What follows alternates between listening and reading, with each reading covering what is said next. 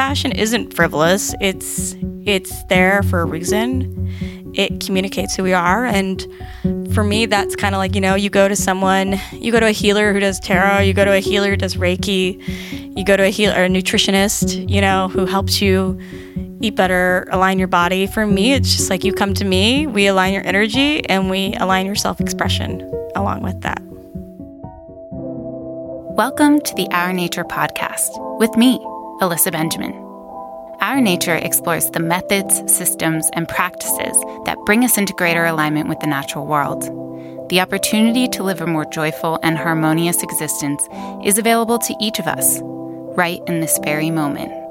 So join me and let's rediscover what comes naturally. Hello, hi there. Welcome to this week's episode of the Our Nature podcast. If you are joining me for the first time, hello, my name is Alyssa Benjamin, and I started this podcast to shepherd us back to nature in a way that feels gentle, inclusive, accessible, and hopefully fun. So far in the podcast, we've covered everything from Ayurveda to foraging, from feng shui to Rastafari. I want to both dive deep into a particular topic, but also pull out small, simple ways that each of us can live in more harmony and alignment with the natural world. I've been receiving emails, DMs, and texts from people who have felt inspired to take action or try something new as a result of the podcast. And I wanted to thank you so much for reaching out and letting me know how our nature has affected your life. I'm incredibly inspired by your inspiration, and I hope that our nature will continue to open your eyes and heart to the natural world that exists all around us. If you're enjoying this podcast, please subscribe, rate, and review it. I'd really like to grow this community and share this podcast with a larger audience. So the ratings and reviews give me the potential to land on the new and noteworthy list on Apple Podcasts which would be incredible if it happens because that means the podcast could reach many more people that I don't know yet.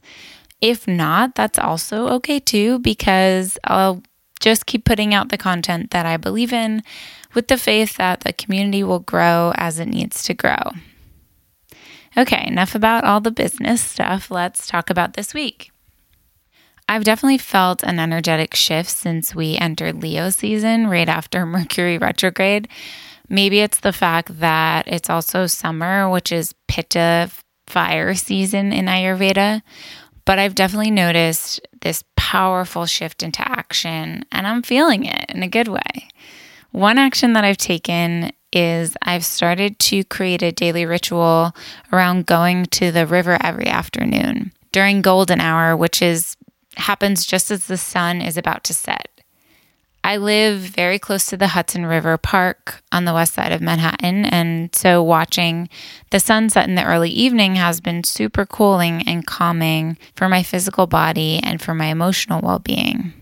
Speaking of well being, I also want to address an aspect of wellness that I've personally been working through, and it's all about restrictions or how we give up certain things so that we can be healthy because I have a lot of digestive issues that I'm working with, I have to restrict my diet quite heavily. So, no dairy, gluten, garlic, or onions. I don't eat nightshade vegetables.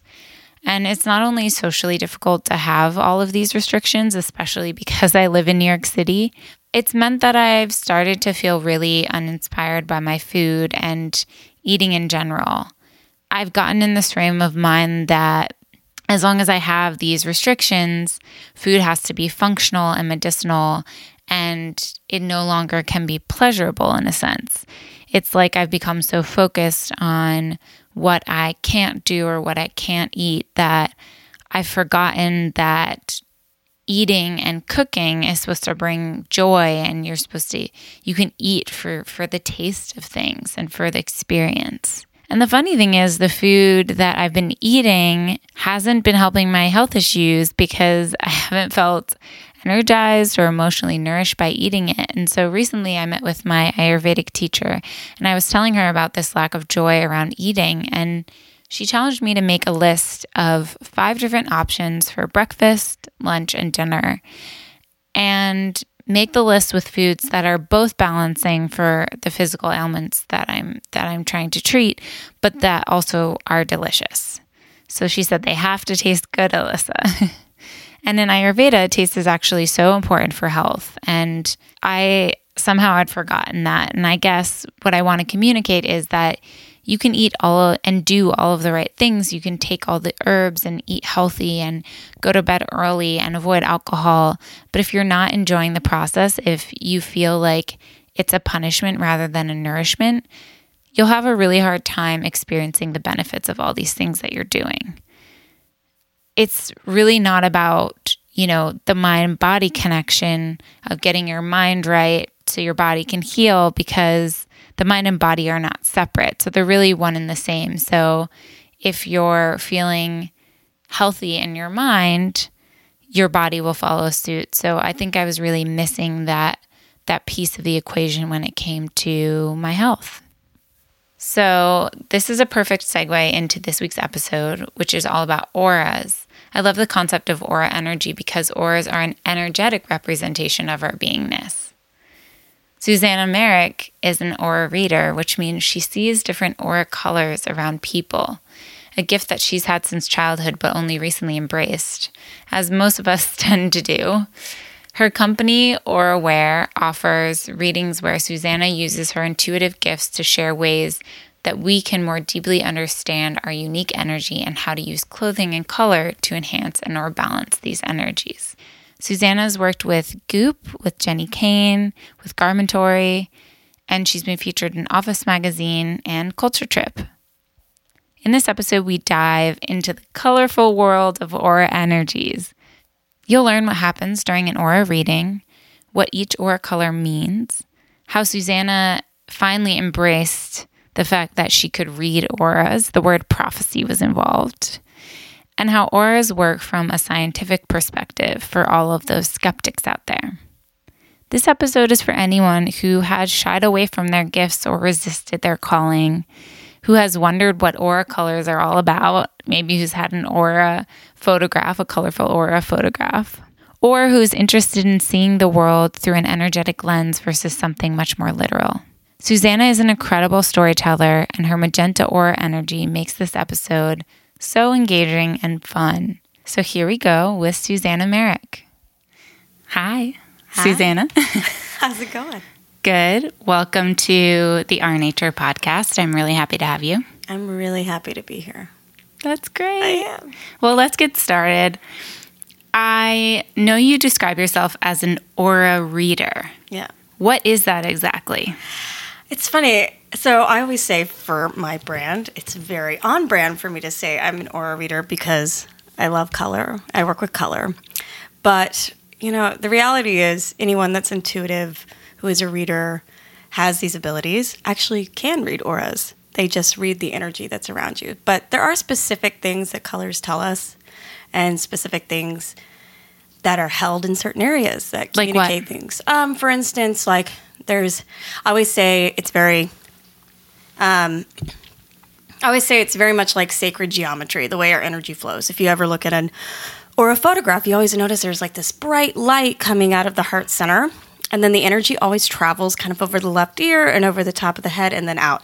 Sometimes energies can like really take over the whole photo. Like oftentimes you can't even see the face because some things will be going on that are just like in the moment right then. But the energy travels over your left ear, over the top of your head, and then out. And I always say the energy kind of over your left ear, for me personally, this is where clairvoyant things will come through. This is where imagery happens. And I always say this is kind of like the values area, the area of like downloaded energies, other energies of other people. For instance, this is where I'll experience energy from someone who's a little bit intense that's in your life. Uh, the other day, I was with this boy and I was like, there's a woman in your life. She's intense. Um, so you get this big bright orange energy around the space. And he's like, oh, I just had lunch with my mom. you know, so these, and he's like, and oddly enough, she's a redhead. But she's very fiery and she's very um, big and boastery, and she was in his energy. And then as the energy goes over the top of your head, this is kind of more consciousness, thoughts, things that are more present for you. And that's what will come out for me, especially when people are talking And then I always say, as the energy's leaving you, this, it's like the garbage disposal because it's just a little bit of everything. It's your astral, emotional, you know, just a little bit of all the energies, physical energy that's leaving your body. So, does a person have three colors then? A person can have a lot of colors, and the colors can mean different things depending on if it's physical energy, if it's emotional energy, and what it means when it's held in certain areas. For me, it's just a matter of sensing it and listening to them, and then being able to identify what that energy means. So, how would someone find out about their aura color? Is this something that, do you get that yeah. from an aura photograph? You can, but not always. I always say there's a color that everybody identifies with, and sometimes there's combinations of colors that we identify with. Um, but those are the colors that I see pretty much immediately off someone, and it really resonates from their heart center and around like their throat chakra. Um, and these colors aren't just like pink or red or green. For me, they can be in many different shades, and it's really just a matter of kind of sensing that energy, feeling that energy, and then communicating what that energy means for them.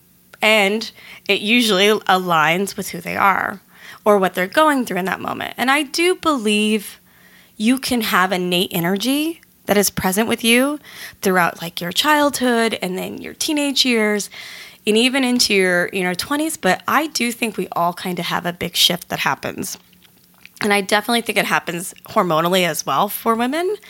Um, but I think that's kind of the beautiful part is that we evolve as these, you know, feminine beings and our energy evolves as well. And I think so would it happen during your solar return perhaps? Is that when yeah. you see the most changes you know, it's, it's funny because I'm like learning so much about like astrology and Ayurveda, which you and I talked about. Yeah. And how all of these things kind of connect.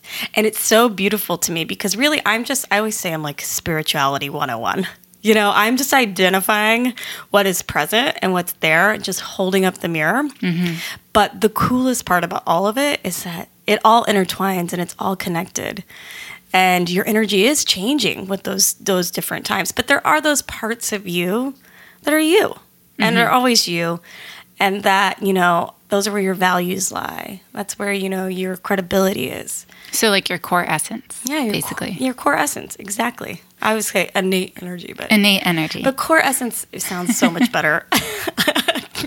your whole self. well, so what happens during an aura reading? Can you walk us through what an experience would be like? Yeah, you know, it's funny. It's a little bit different for everyone. And I started my business uh, almost a year ago now. It'll be a year in July. And I always had these like kind of ideas of what I wanted the work to do. And it always was like rooted in my values first and foremost. So for me, Which I wanted, are yeah, I wanted to oh, empower yeah. women. I wanted to cultivate and build community. I wanted to help women express themselves via their style, their fashion um, and communicate a message to the world that isn't just, you know, I like, I like this designer, or I like vintage, or whatever it may be. I wanted to find a way to take your essence and put it out there. What happens during an aura reading? So every session is a little bit different. And I always like to bring space to the table, space for whatever that client may need at that time. Because whenever someone's seeking me out, they're seeking out something in particular.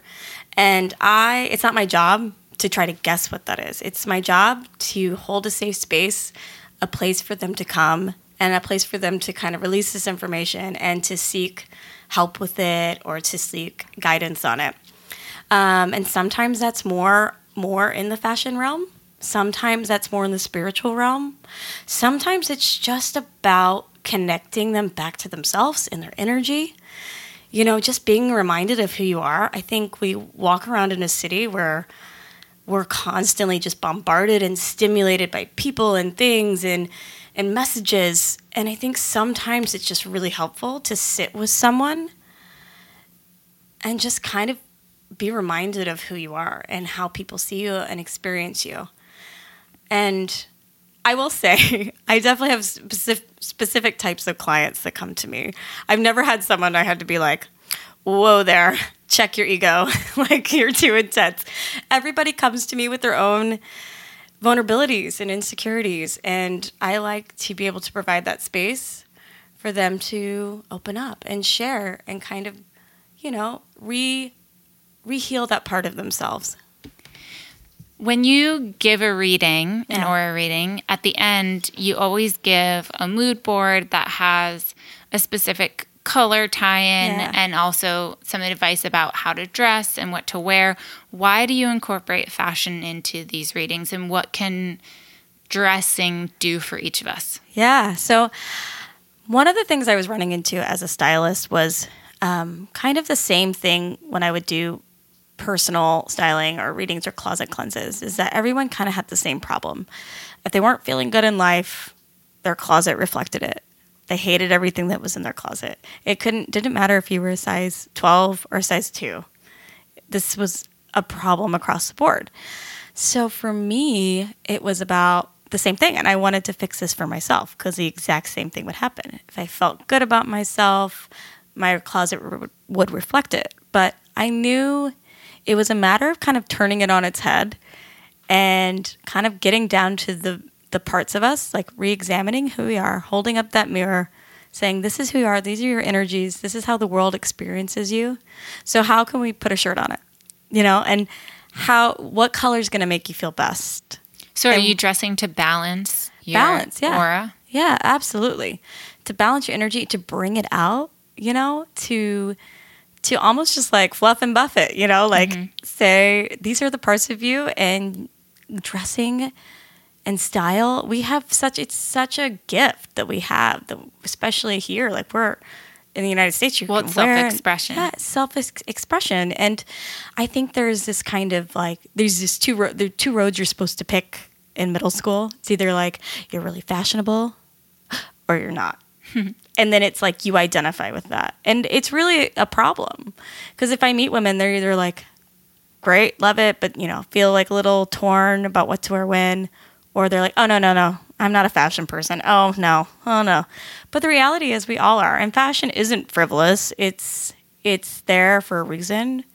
It communicates who we are. And for me, that's kind of like, you know, you go to someone, you go to a healer who does tarot, you go to a healer who does Reiki, you go to a healer, a nutritionist, you know, who helps you eat better, align your body. For me, it's just like you come to me, we align your energy, and we align your self expression along with that. Cool. Yeah, That makes sense. I love it. So, can you do a little preview for the show about an aura reading? What would you describe are the colors of my aura, for example? We've talked a little bit about this too. So we've talked a little bit about like how you have this magenta energy, which is this is we talked about more about your innate energies, and then we talked about energies that And were innate present. energies are the ones that are Your heart in the in the heart center. Yeah, in your heart center, just kind of like who you are day in and day out. You know, I always say magenta energy is like the true, the true deep like artist, the the like nonconformist that go to the beat of your own drum, the kid that like kind of would play by themselves sometime, but would still be very extroverted. You know, the kid that would seek joy and pleasure out of the smaller things in life. And in return, as they grow older and become an adult, their their crafts are always very creative, very interesting, very dynamic, very outside the box. And it simply just comes down to a, a little tiny energy that starts in you as a kid. You know, what lights you up? What makes you excited? You know, there are other children, there's yellow energy. Yellow energy is an energy that a lot of children will have and it will it will grow and change. Hmm. And sometimes it will stay with you.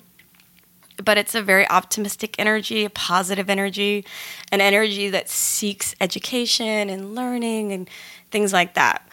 But um, yeah, so you have this kind of magenta y, fiery, fun energy in you, That's which exciting. it's like you'll be the same at 75 that you were at five. It's kind of the best thing about magenta is like it never really leaves you. yeah, you said something though that that I thought was interesting because I feel like I'm going through a really big transition Yeah. in my life in so many ways. And you said that you felt like I was also transitioning energies. Can you talk about what yeah, we like? talked a little bit about like it, it's interesting because again, like you talk, we talked about the physical energies, the emotional energies that were present. We talked about, you know, your transitioning you're going through. And I remember sorry, I remember there was like some green in yours, like a, almost like a line of green, Yeah. which we talked about. Yeah, and just for the audience, I had a reading with Susanna, Yeah, yes. and that's what she's referring to. yeah. I mean, right now you have great energy and it's present, but I think there's something really special about when we sit down in that session because it's like an onion, you know, like the layers start to peel away, the clothing starts to remove, you know, and then I'm able to see those parts of you. But it's funny because when I'll be at a group and of course, like people are like, what do you do? I'm like, oh, I, I read auras for a living. Yeah. And I almost say it in this very magenta y way where I'm like trying to be a little shocking, but also mm-hmm. just I want people to know that, you know, like, yeah, this is what I do. And there's it's a process and it's a it's a labor of love. How do people react when you say that? It's mixed. You know, I've gotten more confident in it too. But it's usually the response of like, what's my aura say? well, what color is my aura? And in that case, usually, I'll be very honest, it's usually someone with orange energy because that's the number one energy that makes me go like in my shell. It's hmm. funny. I don't know why, but it does. But it's also the way it's said because it's hmm. kind of said in this way like playful and fun, like they're curious, but also like they don't necessarily believe in it. Right. You know, there's just a They're very testing you. testing me and it's fine and I totally like I just play along. Yeah. You know, I'm like, well, you'll have to have a reading to find out. Yeah. You know, and if and I've had some people that have done that and been more playful and then when they've sat down with me, it's been a totally different ball game. And I'll tell you a funny story. I had three women that were friends. I'm actually really good friends with one of them now. It's kind of funny. That came into an event I did. And they all wanted to be present for their little mini readings. And I said, sure, that's fine. And um, they were all kind of laughing and poking fun. And there was one in particular who was like, she was really skeptical. And then she sat down in the chair, and I just nailed every little thing. That I was like, you're this person. I was like, you're fiery, but you know what? Like, you're that friend that everybody can rely on no matter what. And when you're in, you're in. And it was just like all these things. And they're all just like, that is her. You know, and like that's what I want to do in those little mini sessions is just remind you, even if you're being feisty or facetious or playful. Like, I'm not here to judge. I'm here to bring to light all the good that is in you. Yeah, I, I love that because I think sometimes people are really afraid of any kind of reader or clairvoyant or astrologer because they've maybe had a bad experience with someone who told them something really damaging or and I think so much of that is on the responsibility of the reader. Yeah, And if you're not telling someone something that is going to lift their spirits or bring them hope or have them see a new opening or a new possibility, then I think you're not really doing your job because the point is not to really damage someone. Yeah. The point is to uplift someone in all of those. And I think if you have the responsibility, if you have the ability to see things that other people don't, then you have the responsibility to be careful with what you're sharing. Absolutely. Absolutely. And that's why I think it's so important to hold that space and to say, like, this is not, not a place of judgment. You know, I am certainly the last person to judge anybody.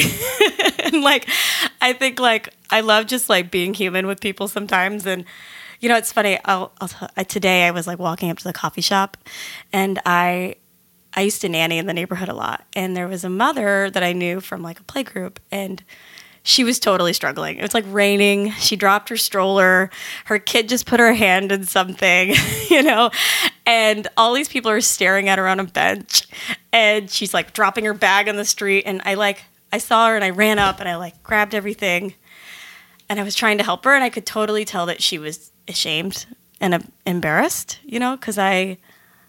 I helped her and I just kind of like moved things to the side for her and she ran inside and and it was just this moment of like oh, but I, I could see why that would be embarrassing you know but that was like it's not who I am. It's not my intention. Like my heart was just like I want to help her. Yeah. you know like Well, I think that's her own stuff. oh abs- absolutely. But that's kind of what again this is what this work is all about. You have to want it.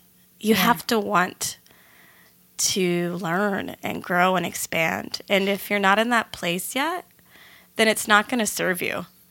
You know? Well, so what would you say to someone who is listening right now who is Yeah. thinking, "Wow, this is a ton of bull crap." Like this person how does this person see energies or how do you explain to someone who's maybe more scientific or rationally minded Yeah. about this idea of aura colors or even just aura energies? You know, it's it's really funny because I've had my own journey with it for sure. Because as someone who innately has magenta energy in me, I question you question everything. You're you can be cynical. You can you kind of see all sides of it sometimes. But um, you know, my journey was interesting. So I took a job a few years ago working at a church. And I did it because I needed insurance, like most of us do. And I came from a um, I came, my dad was a minister. And I, you know, my mother was very, very ill growing up, and but she was very, very, very intuitive and would know things all the time and like predict things and say all these things, and you know, it was just kind of normal at my house, and you know, um, but spiritual gifts were not something that like were in the church that I grew up in. It was very like study, learn, you know, memorize, live straight and narrow, and don't like you know, speaking in tongues was a tool that was used in the Bible to communicate because people were getting like stoned to death and they mm-hmm. needed a way to communicate that they were Christian to each other. Like it, re- you know, but now it's more of a spiritual thing and you know, but anyways, the point is that I started working at this church and they were definitely more on the spiritual end and like a little bit more like woo woo. Mm-hmm. And they wanted to gift me with a reading from one of the top pastors. He was coming into town. And he gave me a reading.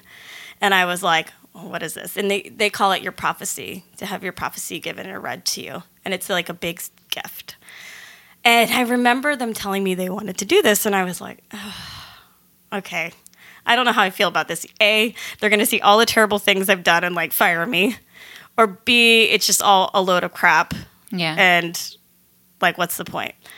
So i told my dad and my dad said just let him do it. Let it be a blessing. Let it be uh, let it just let it be a gift. So i go and i get it and all the all the pastors from like all three of the churches are there and like you sit down and i sit down with this older man and he's just like immediately as i sat down with him i just felt like so at ease. But the whole time leading up into it i was like this is really like i'm scared. He's gonna see all these things that are happening and I sat down with him and he just like started to pull back my layers. And he said things like he knew things about my mom, he knew things about my life. He said he even knew my middle name. And Weird. like I never put my middle name on anything. Like he was like, "Oh, you're like Rebecca in the Bible. Are you what's your what's your relationship to Rebecca?" And I said, "Oh, that's my middle name." And it's spelled exactly the same. And mm-hmm. he was, you know, he told me all these things and he said, You are supposed to use your gift of prophecy. And then he stops in the middle of it and like prays this prayer. And it was like kind of weird. And I'm like, Oh my God, what's happening? And all the pastors start whispering. And I'm like, Oh God, what's happening? Does he know like I'm a terrible person? Like, because I kind of come from a really bad background before that. And, anyways, I, uh, afterwards, everyone's like, "This is amazing! You have the gift of prophecy. We're gonna send you to these conferences. We're gonna do it." And I was like, "Hold up, no, nope, not my thing." And it really scared me. A lot of that stuff was scary to me because as a child, what kind of stuff? The prophecy stuff? uh, just the spiritual realm, that world, because I I I know it's very real. Yeah. Uh, you know, I've experienced it. I've felt it in many ways over the years, and I was taught in the church that you know it. There's one side, there's a light side and a dark side, and you know it's too much of a fine line, and you shouldn't dabble with any of it. And that's where my fear came in. And so I was like, nope, not for me. No thanks. You know, I want to stay here on this this realm, this level, this world. And some things started happening and and I mean I'm not to unfold into that, but I started to know things and see things and and I knew something about a friend and it was about a loss, a physical loss that she had. And Um, How did you know? well, so she was crying one day in the in the office, and I I just went up to her and I comforted her, and I put my hand on her leg, and as immediately put my hand on her leg, I heard as clear as day, she's going to have a loss, and it's going to be physical. And I just mm-hmm. remember my my hand like moving away, And immediately my like human brain was like, oh my God, she's gonna be sick like your mom, or she's gonna have cancer, or like blah, blah, blah, blah. Mm-hmm. And I was just like, let this go. Just let it go. And like I let it go. And several weeks later, basically, she told me, I said to her just randomly, I'm like, oh, you're having another baby? And she's like, actually, yeah. And she's like, how did you know that? I was like, I don't know how I know. I just, I don't know. I assumed you were having another kid. Ugh. Yeah. Like I kind of played it off. And anyway, she goes, well, actually, we haven't told anyone yet, but um, I'm going in for my 10 week this Wednesday. And, you know, um, yeah, we we're, we're really excited. So anyway, she told me this, and I didn't even think anything of it in that moment. And then after that, the next day, I thought, oh no, I I no no no no. And then on Thursday that week, I got like this long message from her that was like, "Hey, so I just wanted to let you know that you know we went in for our appointment and we did lose a baby, and you know." um we're okay. Everything's okay. And I just wanted to know you, to let you know because we told you. And you know, strangely, we really have peace over all of this. Yeah. And so at that point, I was like, all right, why? Like, why did I know this? I don't understand. I was almost like mad, mm-hmm. you know, because it's like, what, what kind of Yeah, it seems like a. I mean, it's people. I think get excited by it, but it also might be a real big burden and a re- responsibility to know these upsetting things or Right. Well, and especially if you want to like use it in the right way. So I went to one of my pastors, and he's so funny. He's like an ex Phillies flyer, like hockey player. he's like, he's the coolest guy you'll ever meet.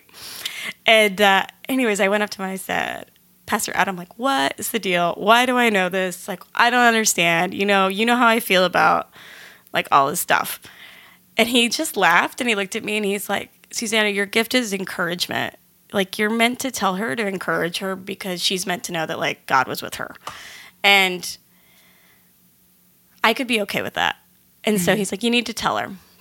So it like took me some courage to finally tell her and I told her and she just like smiled and cried and hugged me and she's like, "You know, it's so weird, but after I saw you that week, I had already had all these worries and problems and I'd had some physical things and um, she's like, that day you saw me crying, I was just found out that morning, and it was so scary because I just didn't think we could have another kid. You know, all these things. yeah.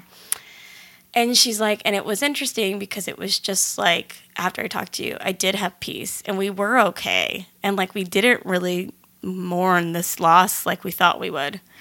Um, and to know I I had a small role in that made a big difference for me, and I was like, okay, I'm okay with this. And the moment I said I was okay with it, it was like the ethers opened and it was like, okay, here's all this information. Here you go. So, what types of information are you talking about? Like, other than sh- seeing people's co- aura colors, what else do you see? Yeah, sometimes it comes through clairaudiently, clairvoyantly. I'll see imagery. What is, what are those things if people don't know? Yeah. so clairaudient is when you hear something very, very clearly, like a message, uh, words In your are head? In your head, but they're not necessarily like they're so clear and they're so they're almost like they're not your voice. Okay. And they come in and it's you know how sometimes when you have a voice that's in your head or you think something or a thought comes to you. Is it your intuition? You it mean? can be your intuition, Okay. and sometimes it can just be your brain wrapping around the subject of the moment or whatever it may be. There is a difference, though, and the more I study, the more I kind of pay attention and I tune in, I can tell the difference, and that's why it's so important in readings that you take pauses. I mean, oftentimes I write things down in my reading, so I make sure that that information is meant for them. And you know, sometimes I need just like personal cues from them, or where is is, this, there other are you talking about who's them? Your guides? my oh no, my clients. Oh. Sorry, sorry. You're like who are them? Um, my so if like if I get something very very clear that I need to say, I'll write it down and then I'll share that information after knowing that it's it's really meant for them. Um, but yeah, it's it's really about just and and, like do clairaudiently, um, clairvoyantly. It's imagery, symbolism, things like that. That's meant to be given to people. Do you ever tell someone when they don't ask? Like, have you told someone something if you see it? And Uh, like out in like public or like like Yeah, or just a friend if you're. It makes me think of like uh, Theresa Caputo. Like when Yeah, she's at she, the, she I'm walks at the around the deli yeah. and she'll say, "Let me tell you about your grandmother." Somebody did somebody here? Did somebody here lose a, uh, an aunt? Somebody here? Somebody? no, I mean, there's definitely been things like I get very specific feelings around certain people and certain energy around certain people and knowing that. I mean, listen, it's as much as it's a gift, it's definitely a curse too, and um, you have to be able to like kind of put up that wall and protect yourself. But you know it it's not it doesn't happen that often though. And that's the good part. And the more i hone my gifts and it it makes it a lot easier and the more i reach out to other like spiritual leaders and people that are mentors to me they help me understand that you know how to kind of separate the two does that make sense Yeah, yeah.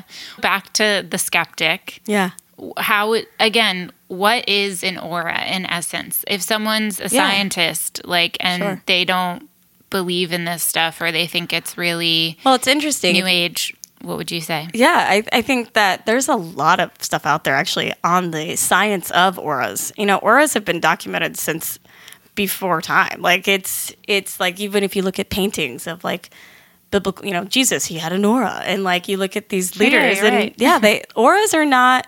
People have used words to ex- describe auras for a long, long time, and people feel it. You feel it when you're around someone.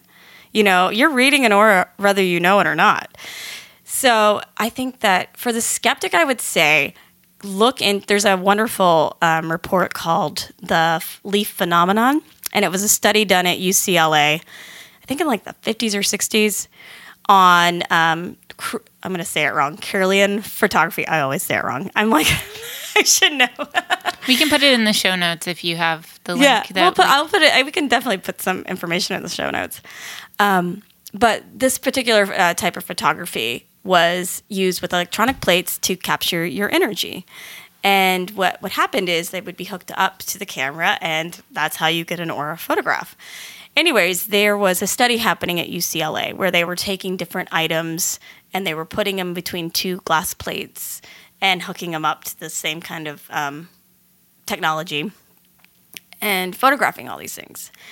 And one and everything that ha- that is living has an aura. yeah that was my Like, question yeah. do plants have auras Plants do have animals auras. Animals have do auras. rocks Rocks can have auras. I mean, it's well i it's- guess that makes yeah. sense like because of I- I can- crystals I can honestly say though, I've never seen a rock with an aura. Really? So, Okay. I don't know. Have- but you see colors in plants sometimes Oh yeah, and- I always see yellow around plants. Always, Oh, always. interesting always yellow. Sometimes, sometimes violet, but I, I mean, I'd be interested to really kind of note more of that. I note a lot of stuff just because, again, I feel like I'm even so new to it. Um, but anyway, so the they took a leaf and they photographed it in between these two plates. And what was so fascinating about this is that one of the scientists decided to to kind of trim off the top of the leaf and photograph it again because they wanted to see how the energy would shoot out of the leaf.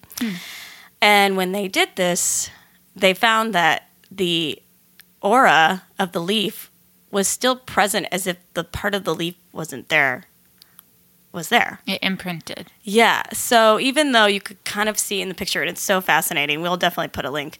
You can see where the leaf was cut, but you can see all the energy, even to the veins of Wow. the leaf where it was cut. So it remembered where it was. Hmm.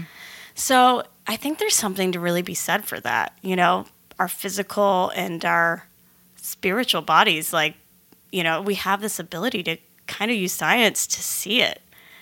And um, yeah, I think I think that's what I would say to the skeptic.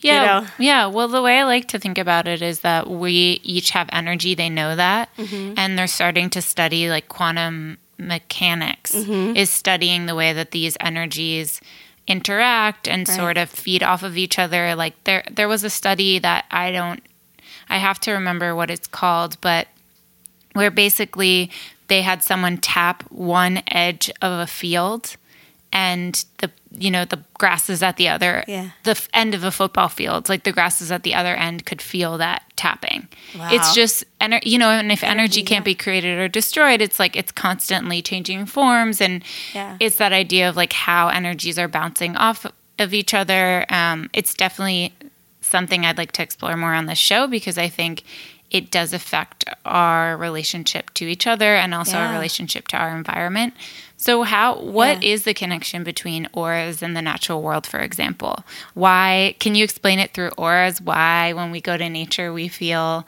so much better yeah, I definitely.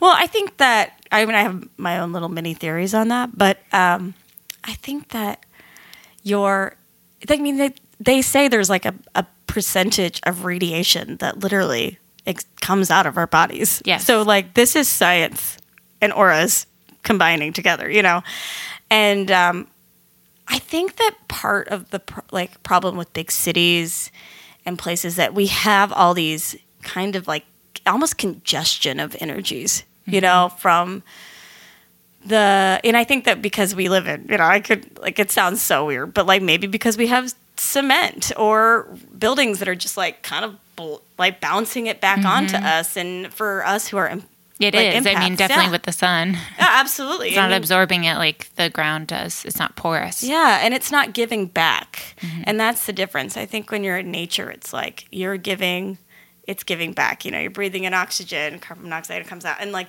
the plants are growing, and and and grass has. I, I just think there's more of a cohesive bond that happens, and we feel it. You know, and I think that it's just funny to say these things now because again, like only but like five, six years ago, I would have been like, whatever, you know. But there really is a connection, and for me, it took going through a pretty intense loss to really kind of settle with myself and be quiet and hear it and feel it and sense it and know it. Essentially, What do you mean by that? um, just to be able to go through something and tr- I lo- just to be not like transparent. I lost my Yeah. mother, mm-hmm. and that to me, you know, losing a parent it will always. I really believe it's probably one of the biggest losses. Losing a Of child, course. losing a parent. Of course.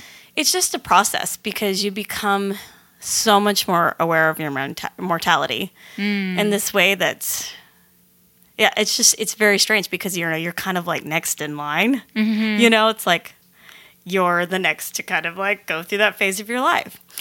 And oftentimes i think we're protected by our parents and we kind of have this like facade Or we feel that yeah way. we feel prote- yeah it's a, definitely a facade Yes. of protection. And when it's gone it's gone you know? And there is a healing process that happens within and you know and i find this with a lot of with a lot of healers and a lot of um, people i know who are really good at what they do they've gone through something like this mm-hmm. very traumatic Yeah. and I really believe it's because you kind of go through these like all these different processes of grieving. And then you're just left with kind of an emptiness and nothing. But that's where like the magic happens. Hmm. That's where your heart and your soul can kind of like connect all those veins to like the earth and our minds and our bodies and and you can just take the information in and be you know i heard this the other day. I thought it was really fascinating. It was about confidence and how we have this idea of what we think confidence is. Confidence is you know i'm great i look good my hair's good i'm com- i'm good i'm feeling good. But confidence is like looking at yourself from the outside and just being cool with every bit of you.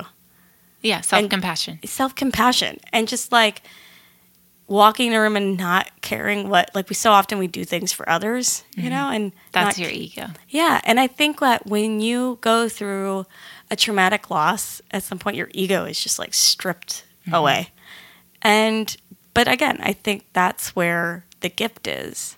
And I think it's one of the the blessings of going through that. You know, it's like providence in that sense, like I mean, I don't know if you've ever felt that way, but maybe like I think um, Tony Robbins always says life happens. Tony Robbins. life happens for you, not to you. And I Yeah. wonder, you know, if there is a bit of a sense of peace in knowing that, like, out of such a tragedy and something so immense, in some ways that created a pathway for you to come into your own and maybe Yeah. like that was the gift that your mom you. I think that there's something really magical about thinking that. way. Oh, there really is. Yeah. And there are gifts in that. And God, what is life if we don't examine that? Yeah. You know, and I think I'm kind of glad a little bit of that skeptic in me died. You know, and I think sometimes people would look at the situation and maybe be like, oh, you're just losing it, you know, or like you just think that because all these things happen. No, but it's, you know, and I think for me, it's like, for instance, my husband is like so not a spiritual, like he's, he's a great guy. He's like, he always What's says, his energy? he's What he has his a lot color? of he has a well it's funny actually we got our auras photographed and everyone always says we're complete opposites which we are i'm like i'm more extroverted and he's like really quiet and like not social and like has a lot of anxiety around social settings and things like that but he's extremely creative and extremely compassionate but very very logical. And anyways we got our auras photographed and they were like i think we should put a link so people can see them because Yeah. it's insane. They are complete opposites to the each end. So mine has like pink purple and then it had like this kind of line of um, gold and or like white and then like a big shade of like golden tan at the top. And his was golden tan like uh, white purple pink. Oh, interesting. and it was and if you look at him it's just like yin and yang. But Balance. he's, yeah balance. Yeah he's very uh, he always says like you know he makes a joke. His favorite movie is uh, blues brothers. So he's always like me and god have an understanding which is like kind of his philosophy on on life. And but what's been really interesting is that he does uh he does like get it. And i don't like when i say things i kind of always like say them like okay well i know he's gonna say something. But he's always says like positive things back. Like yeah yeah no i get that. I understand that actually. So it's nice to have a, a partner who supports it who is really logical but still is grounded you know there you go. He's he's your skeptic that you can test things on.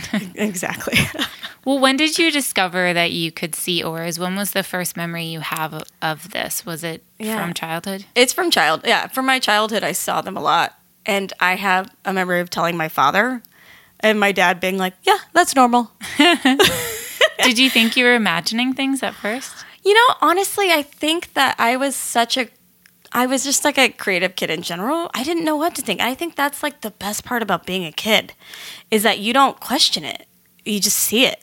Hmm. And sometimes it would freak me out. Like I had there were situ- there were a couple situations where I saw it around like darker images, like things around certain people and mm-hmm. you know, I, I wish my mother was still here because I would love to like re-examine. She rem- she was there for all of these moments, and and anyways, um, you guys, if you don't know, I just hit the wire. I'm like I'm a hand talker. anyways, I would love to be able to ask her about those things because you know she was also very supportive of it, but um, you know she, her being so intuitive you know, I remember being a child and like hiding behind my mother when certain people would talk to her and the way I would feel around them. And, um, but I also have these really strange memories of like riding in our car and quote, staring at the sun.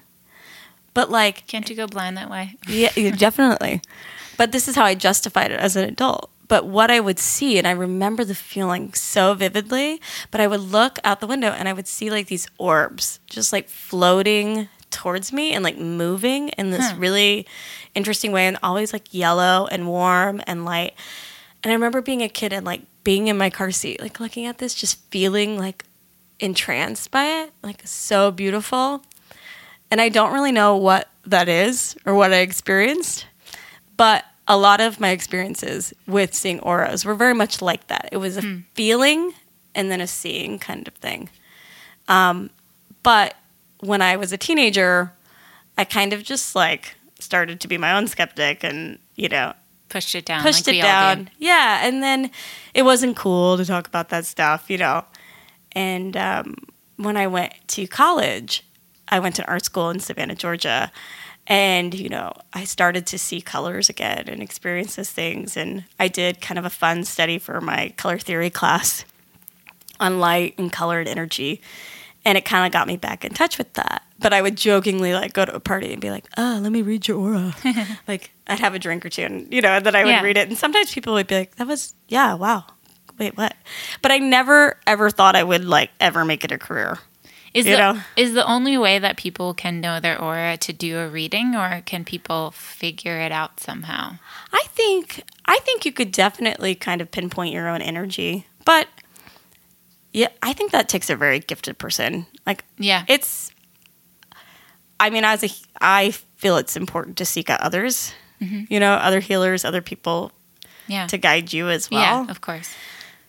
i i mean i yeah you can but i think it's important to kind of again have that mirror held by someone else you know just so you can see everything and it all comes to light you know it's like it'd be like sketching out a picture of yourself versus just holding like looking in the mirror and seeing Yeah. every little detail Yeah. And I think when you go to someone like myself, you know, our our gifts are there to serve you.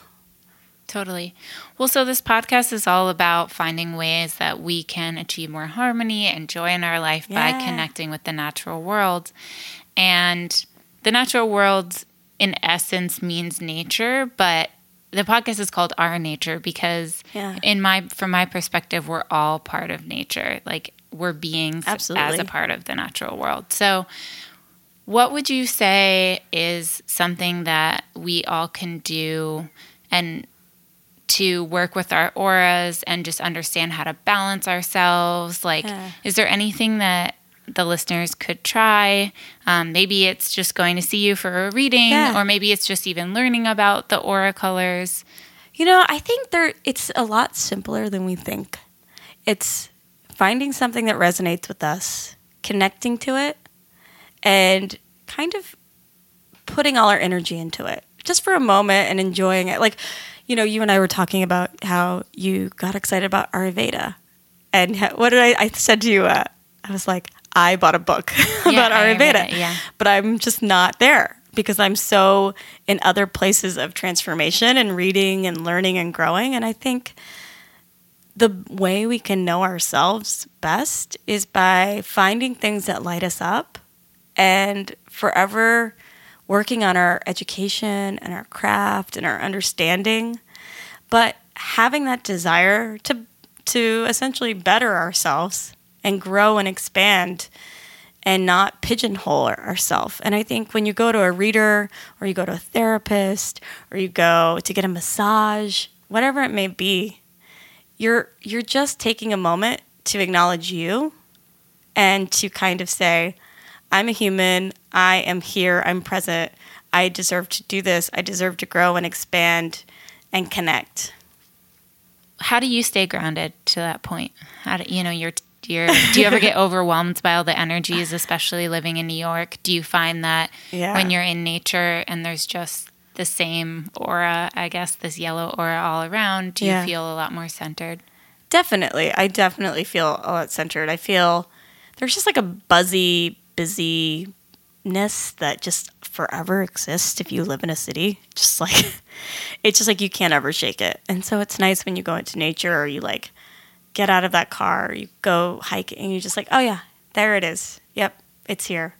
It's quiet, it's the breeze, it's the wind, it's the it's the birds, it's the smell of the dirt. I just those things just are so grounding. Um, but for me, it's it's having a sense of humor is so grounding. You know, like being able to laugh and play and and to think critically on things and to not take ourselves too seriously is so important. You know, it's like that's why I think when people ask me about auras or they're skeptical, I'm like, great, you should be a little bit. Mm-hmm. Like that's important for life, you know? Yeah. yeah. I, another question I have is just do you see clusters of auras in certain places? Like, does New mm. York attract? I, Oh, I went to an astrologer once and he said Do you speak money? And I said, No. Just in the sense of, I'm not, that's not my one, number one driver. And he's like, Get out of New York. You know, he's like, That's not your city. And, you know, I've been thinking about that for a while, So but I just, it's a money city. And so does it attract a certain type of aura that's predominant? Oh yeah. So I definitely think people are attracted to certain areas because of who they are and their energy. And um, there's definitely, you know, it's interesting. Like you think about when you're a kid, and I think maybe you can relate to this coming from a small town. That you know, like maybe you dressed a little bit differently, or you know, Yes, I did. yeah. I remember I had a dress I got from the thrift store. It was like uh, covered in, it was like a taffeta dress with butterflies on it. Fun. And part of one of my classes um, assignments was like, you know, poetry in motion or poet, like some kind of like, you know, similar to that kind of thing, where we had to kind of come up with something creative that had to do with poetry. So I decided to take this $2 dress and I wrote poetry all over it. And I like wore it to school. And I remember just being like made fun of. So, but then it ended up being like on display at the school library, which was great for me because I was like, this is me expressing myself. and Very magenta of you. yeah, it's very magenta of me. But I always just felt that kind of like that feeling. I know so many young people feel, or even people that are just a little bit different in Yeah. a place that's a little bit more. So what is New York? What's the pronoun? Oh, definitely more of a magenta, yellowy, intro, like extroverted type energy. Mm-hmm. You know, where it's like that, but it can also kind of suck the life out of you too, mm-hmm. depending on how you protect yourself or take care of yourself and your energies, which is why, you know, it's it's not for everybody. It's Yeah. just not a city that's for everybody.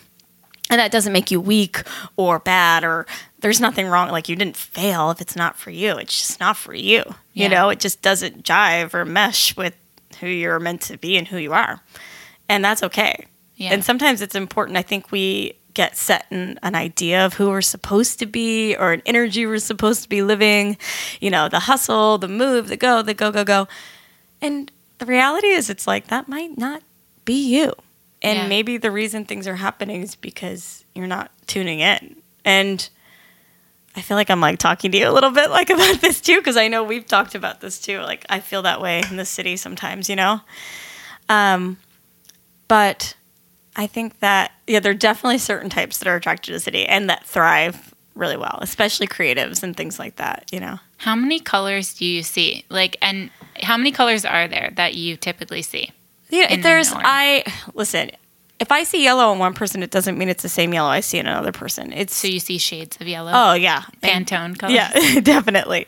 But they definitely tell a different message, you mm-hmm. know. And and I think the more I study, the more I understand. For instance, you know, you're, you were saying um, about you know particular types that get attracted to certain places. I did readings at a fashion event over market um, couple se- like two seasons ago, and I sat down and did these mini readings. And what was really interesting is everybody had this like yellowy orange energy present in them, but it was like right over their left ear, over into their consciousness, like a just like kind of not okay Not a good energy. not a good energy.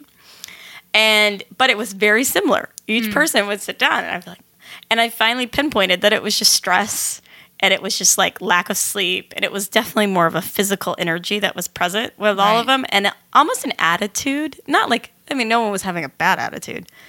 Just like they're we're all in this together kind of thing. And so mm-hmm. the energy was kind of being nurtured in a mm-hmm. way, which when they're all wanting to get rid of it. But it's like, yeah, okay, I'm going to go home at 11 o'clock. I'm going to get three hours of sleep and I'm going to come back and do this at 8 a.m. Right. You know, there's a mentality there and there's a, a flow of energy that is going to be present.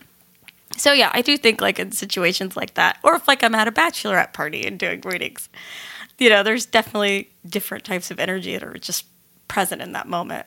Does a dominant energy take over other energies? Like if a person is an alpha female, Yes. does that alpha female then absorb, you know, Yeah. You know, over dominate the other energy? So, you know, there's listen, there's always people that are going to be brassier and bigger than us, but there's a difference between someone who is sure of themselves and brassy and big and like true to themselves, you know, Yeah. versus someone who's going through something. Yeah. needing to be dominant, needing to like kind of control that part of them. And then they do exert that energy. But I don't necessarily think that is that person all the mm-hmm. time, you know?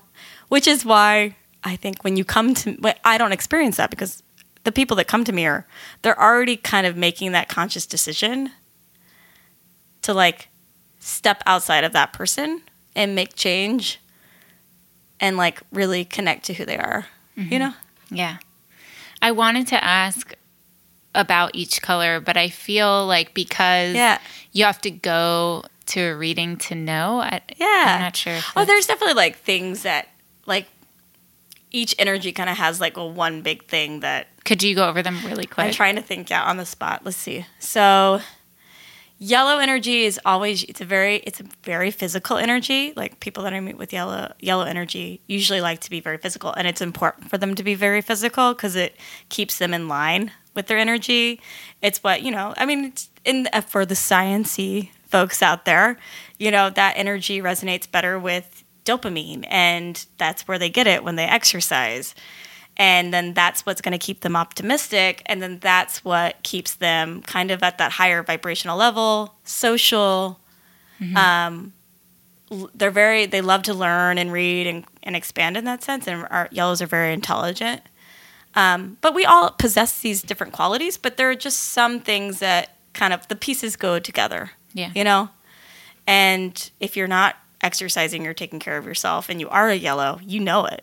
Because yellows are also very uh, they have addictive personalities and can get like their highs of highs or can be just like their lows of lows you know?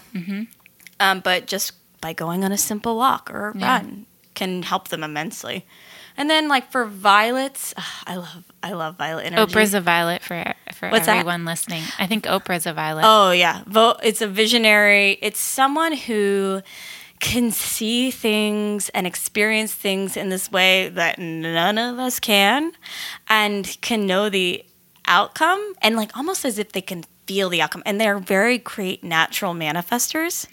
And I think you know that's like the number one thing with manifesting is like visualization and feeling it and, and seeing it and this and that. And I'll tell you a funny story. I, as a kid, I've always felt like I would audition a lot and I was an actor for a long time. And when I was younger, I had this theory that if I imagined it, if I saw it, Yeah. I wouldn't, if I did see it, then I wasn't going to get it. and Oh. it was like a bullshit, bullshit belief system. Sorry. that, um, that I had around it. And it wasn't true. You Yeah. know, so Yeah. but that's that's violet energy, and then I would say like magenta energy again is just like nonconformist.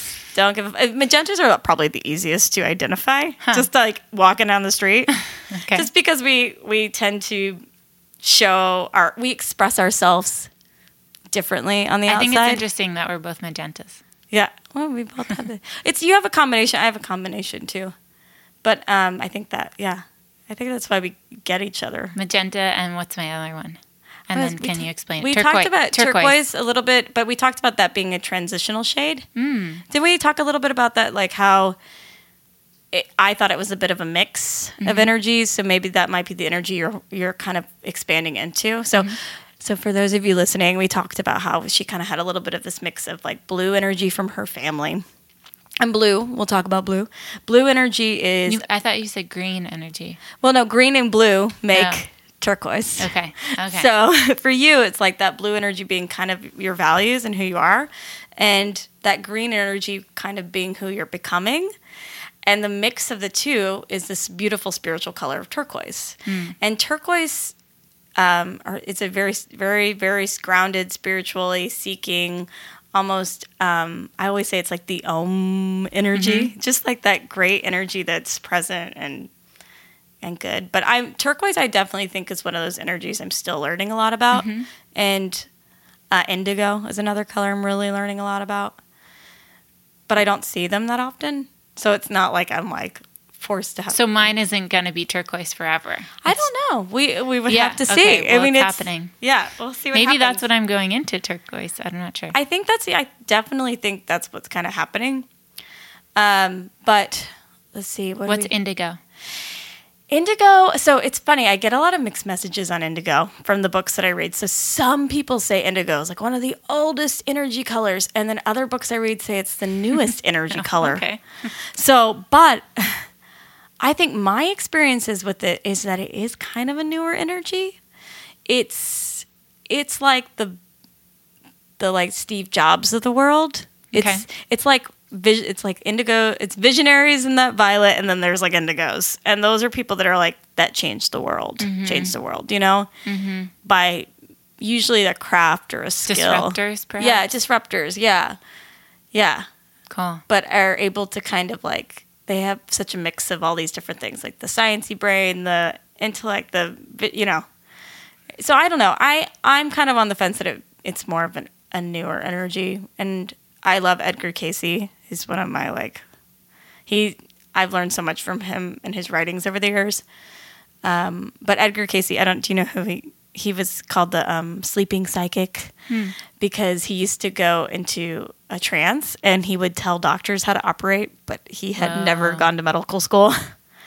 and it's very strange. He Past actually, life stuff. He was Oh, no. channeling. it's so fascinating. I mean, the stuff on him is just incredible. He's like from a small town in Kentucky and like grew up in like the 1800s, 1900s. Um, but he's like the founding father of like Rita Goras and what it means and how it can help us.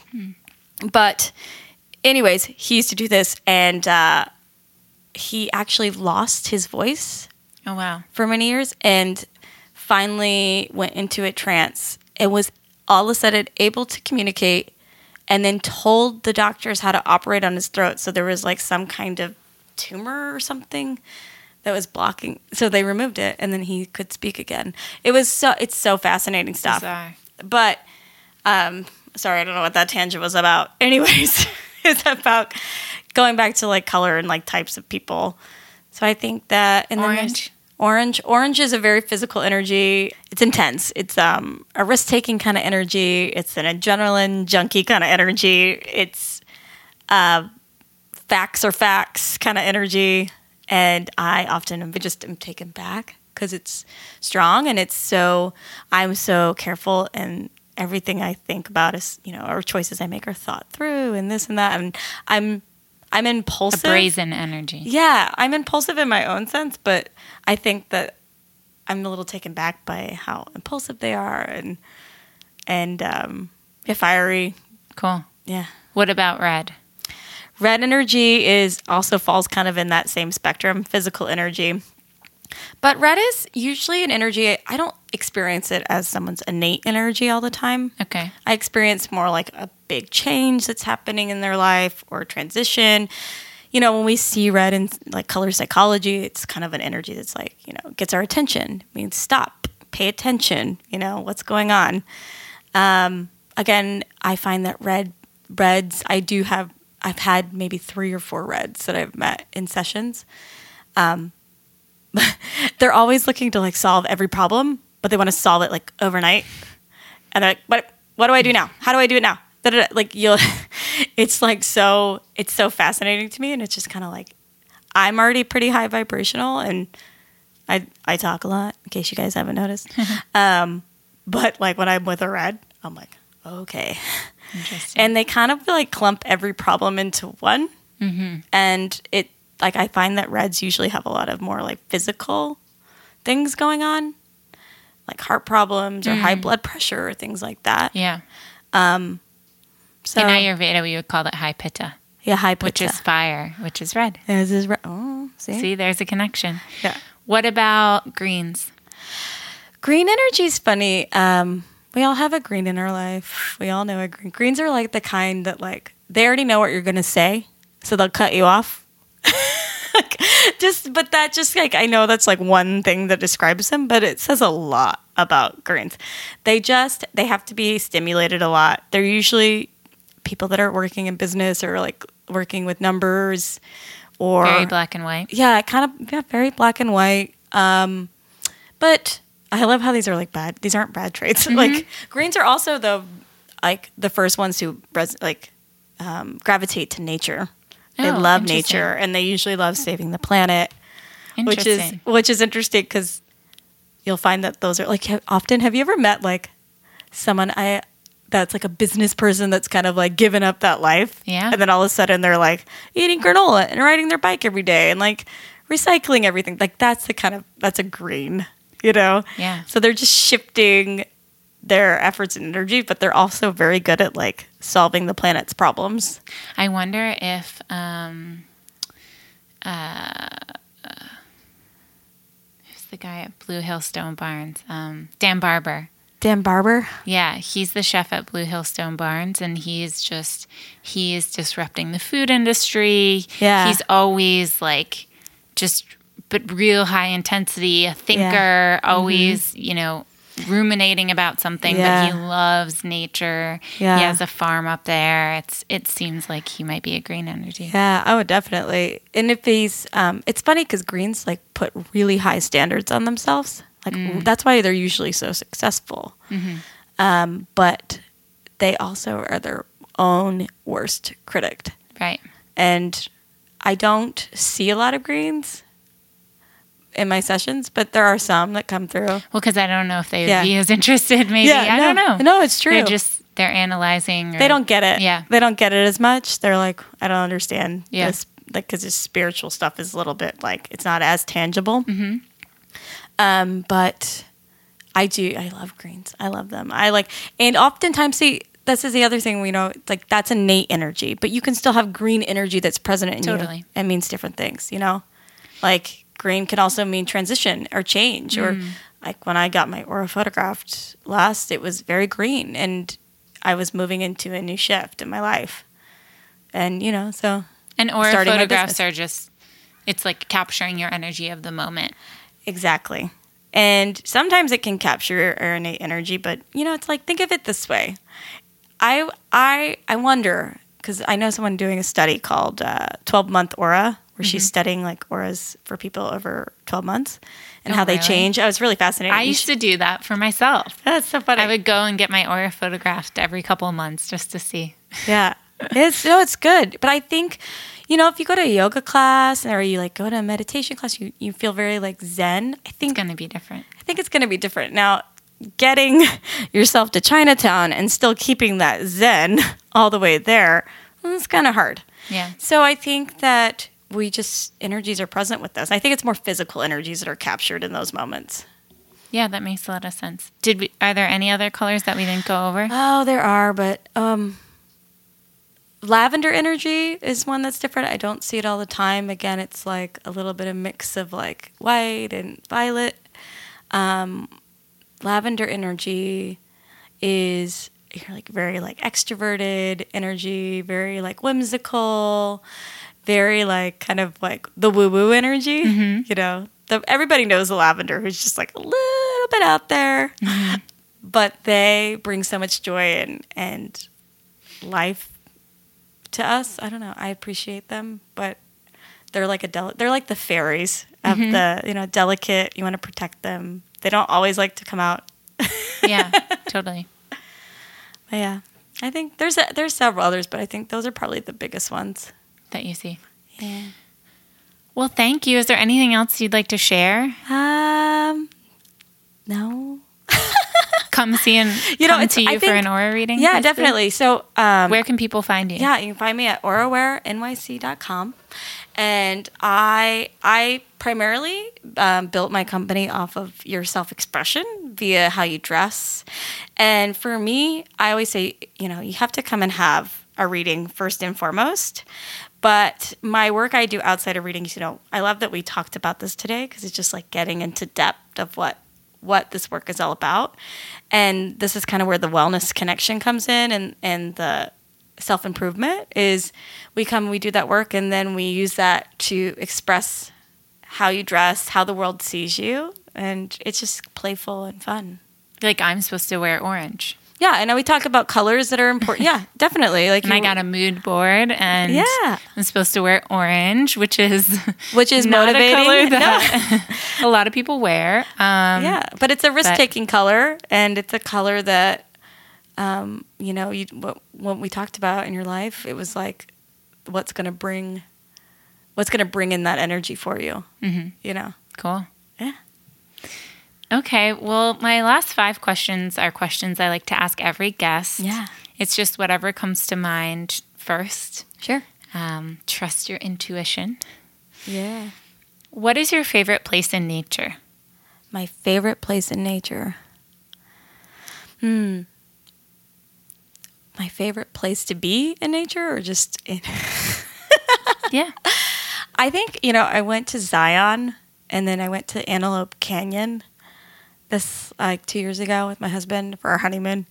And I think that was one of my favorite places to be for several reasons. Um, in Zion, there's like all these different, there's like desert next to like forest, next to lush green. Like it's so fascinating how all of these climates and areas kind of thrive together perfectly. And I think for me, that was like the mecca of balance in nature. So I, I felt so at ease and so peaceful there. And then when I went to Antelope Canyon, it was like nature's gallery, like art mm. gallery. And it was just like, I love that. Nature's gallery. yeah, it was it was just incredible to see and to be in awe of a creator a a place that exists outside of like our own two hands. Yeah. So I think those are my favorite places. What is the animal, mineral, or plant that you most resonate with? Dogs. I love dogs. Any specific kind or Uh, all dogs? All dogs. I just dogs energy in general. What is you their know, aura? The dogs auras is definitely more of on the yellow side, and can be. I mean, dogs all, but dogs are very, they're very in, intelligent. Same with cats, you know. Uh, Do cats have yellow aura? uh, cats are a little bit different, just because they're a little bit more complex. They're definitely much smarter than dog- dogs. I'll give that to them. no, I love cats. I love dogs equally. Um, but I just no, I just love the vulnerability dogs have with us and the openness and like how they almost forget all the bad things that happen and they just like you get a clean slate over and over again. I don't know. Dogs And, are like, great. Yeah. What is one thing we can do right now to connect with the natural world and bring more harmony into our lives? One thing we can do to connect with an I would say just sit down with a friend and like remind them that you see them and you hear them. I think it's sometimes as simple as that. You know, if we we as humans it's it's just lonely sometimes and I don't think we talk about these things. I think that we live in our heads more often and I think just to check in with others and talk to them and tell them how we're feeling and unapod- unapologetically, you know, not sugar coated. And it be okay too. Like, And how does that connect us to the natural world? I think it just connects us to each other, which makes us feel grounded, mm-hmm. which then in turn opens up all this other space to be fully connected and help and expand, you know, because if there's if there's inner turmoil happening in us, you know, it, there's nothing we can do to help the natural world. There's nothing we can do to you know, leave this earth a better place. But if we can heal, then we can heal the earth, you know. Yeah, well, we're all connected. Yeah. What is the greatest lesson nature has taught you? oh, that life is not just one season. Hmm. That storms are going to come and go. And that is just part of it. And they might wipe away everything, but the surface is still there. And the will to rebuild is always still there. Complete this sentence Nature brings me. Life, joy, peace. Thank you. Thank you. this was wonderful. Thank you for sharing all your knowledge and expertise and wisdom. And Thank you. Thanks Thank- for having me. yeah. You just listened to an episode of the Our Nature podcast. If you liked this podcast, please subscribe, rate, and review it. Thank you so much for listening. Stay curious, and I'll see you next week.